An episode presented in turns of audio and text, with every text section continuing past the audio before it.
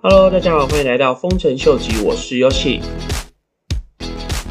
在我们分析未来加密货币市场有可能走向之前，先带大家来看几个比较重要的新闻。第一个是亚利桑那州的参议员 Wendy Roger，他最近一个新的提案是希望能将比特币纳入亚利桑那州的合法货币之一。除此之外，我们看到共和党的州长参选人 Don Huffins，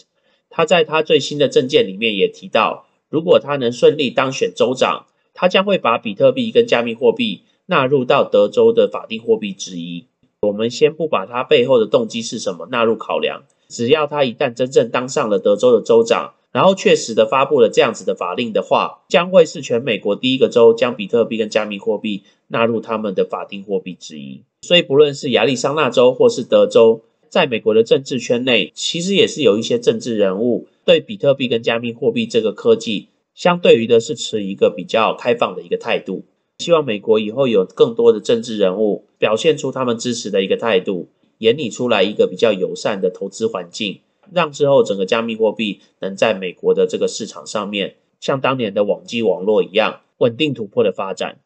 接着，根据最近的一个投资报告指出，我们所谓的世代 Z，还有所谓的千禧世代，或是在之前的世代 X。或是在更早的我们爸妈那个年代的婴儿潮，这些不同的年龄层，他们在数位资产投资方面所占的比例，相对于的也是比较不同。从这张图表可以看得到，以百分比来看的话，世代 Z 他们投资在加密货币市场上面的比例高达了百分之七十八点二个 percent。接下来千禧年世代的大概占百分之六十 percent，然后世代 X 的话大概是五十八个 percent。婴儿潮的年龄层的话，大概就五十个 percent，看得出来的是，年纪越大的人，相对于的投资加密货币市场的这个比例是比较低。但是即使是比较低的一个 percentage，都其实有高达了百分之五十。以这个最新的数据来看的话，表示加密货币或是数位资产，不管是在任何的年龄层，都已经开始慢慢发酵，慢慢的普及化。特别是从 Visa 他们最近发布的一个报告中指出。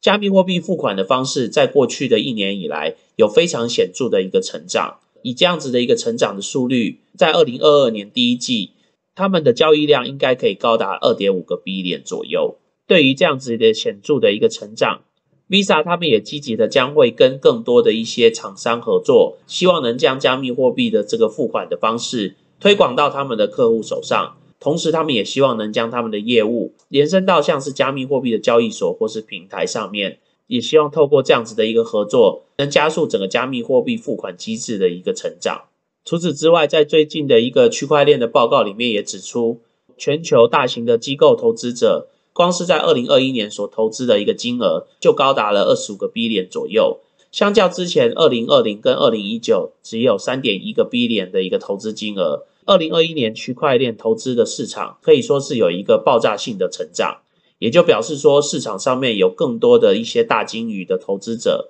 都已经进入到这个新的产业上面，所以其实二零二二年我们应该可以看到，在整个区块链市场上有一个非常显著的一个成长。当然，整个加密货币市场发展一定都需要配合当地政府的一个政策，才有办法在特定的国家或是领域合法的继续开发下去。虽然说前一阵子苏联的中央银行一度发布，他们将要开始禁止所有有关加密货币的一个交易或是发行，但是在前几天的一个新闻，苏联的前总统对这样子有可能禁止的一个法令发表了一个反对的声明。他表示，通常如果你试着要去禁止一项东西的时候，往往它的结果将会是往反向来去进行。意思其实也就是代表说，与其来去禁止整个加密货币的交易或是发行。倒不如设定一个明确的游戏规范，让整个加密货币的市场能在苏联继续的发展下去，同时也非常有可能带动整个苏联的经济的发展，或是在区块链科技上面的一个突破。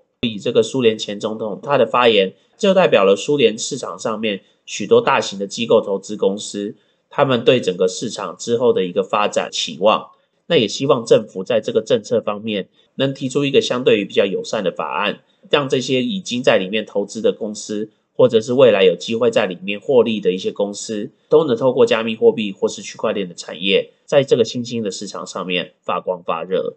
除了苏联以外，印度的财政部长在今天也发表了一个声明，他们将会开始架构印度自己的 CBDC，预计是在二零二二或是二零二三的时候发布一个比较明确的草案，同时他们也将加密货币纳入了这个法案当中。虽然说他们改变一贯对加密货币反对的一个态度，但是在他们接受加密货币的前提之下，是非常非常重的一个税制。高达了百分之三十个 percent。虽然说市场上面有些人认为这个税制的比率是非常非常高的，但是其实大家换另外一个角度来看，与其整个政府禁止整个加密货币市场的发展或是运用，相对于的制定一个明确的游戏规范，肯定相对于的会是比较好的一个结果。所以虽然说三十 percent 的这个税是非常非常的高，但是至少印度他们能愿意接受加密货币或是比特币的一个支付。这个部分才是大家最看重，而且最希望能达到的一个目标。所以，即使像是印度或是像是苏联，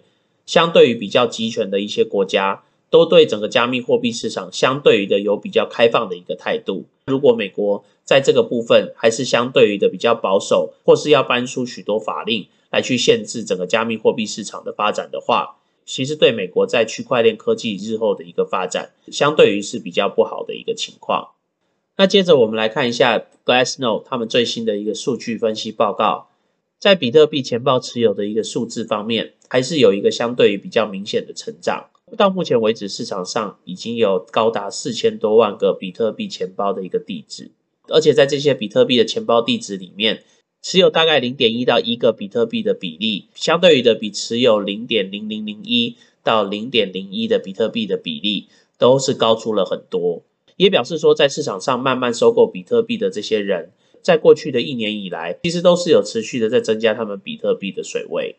除此之外，我们可以看到，最近比特币在各大交易所的进出量，转到各个钱包的数量，很明显的是大于流入到交易所的一个数量，也就表示说，大多数的人短时间内应该没有想要出脱他们手上比特币的一个意向。而且从在各大交易所上面比特币的一个存货量可以看得出来。都是呈现一个向下的一个趋势，这个其实对稳定比特币的价钱会有一定的帮助。最后，我们来看一下，根据最近市场的一个发展，目前可以算是比特币进场的好时机吗？从历史的角度观点来看的话，通常只要这个 MVT 价格走势图的一个指标来到了将近一的一个位置的话，表示相对于的这个时候就是比特币价格比较低的一个水位，同时之后上涨的几率也会比较高。目前只有除了二零一八年一月这个指数在到底的时候之后，比特币的价钱还有一度在下跌的一个趋势。就我个人自己的推断，接下来比特币的价钱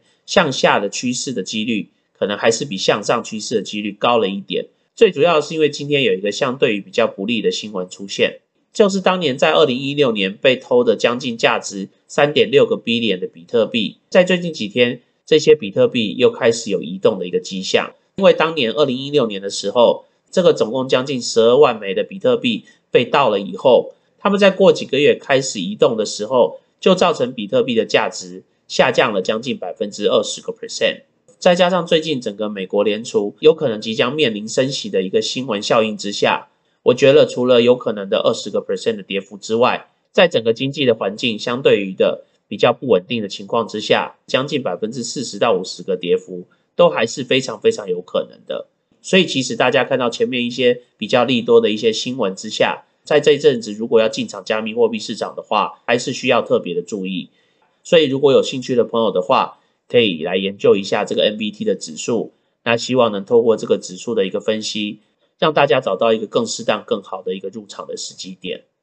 那我们今天先聊到这喽。如果喜欢我康泰的朋友，麻烦帮我按赞、订阅、分享、开启小铃铛。那如果对我的康泰有任何 comment 的朋友，也麻烦帮我在下面留言。那我们就先聊到这喽，拜拜。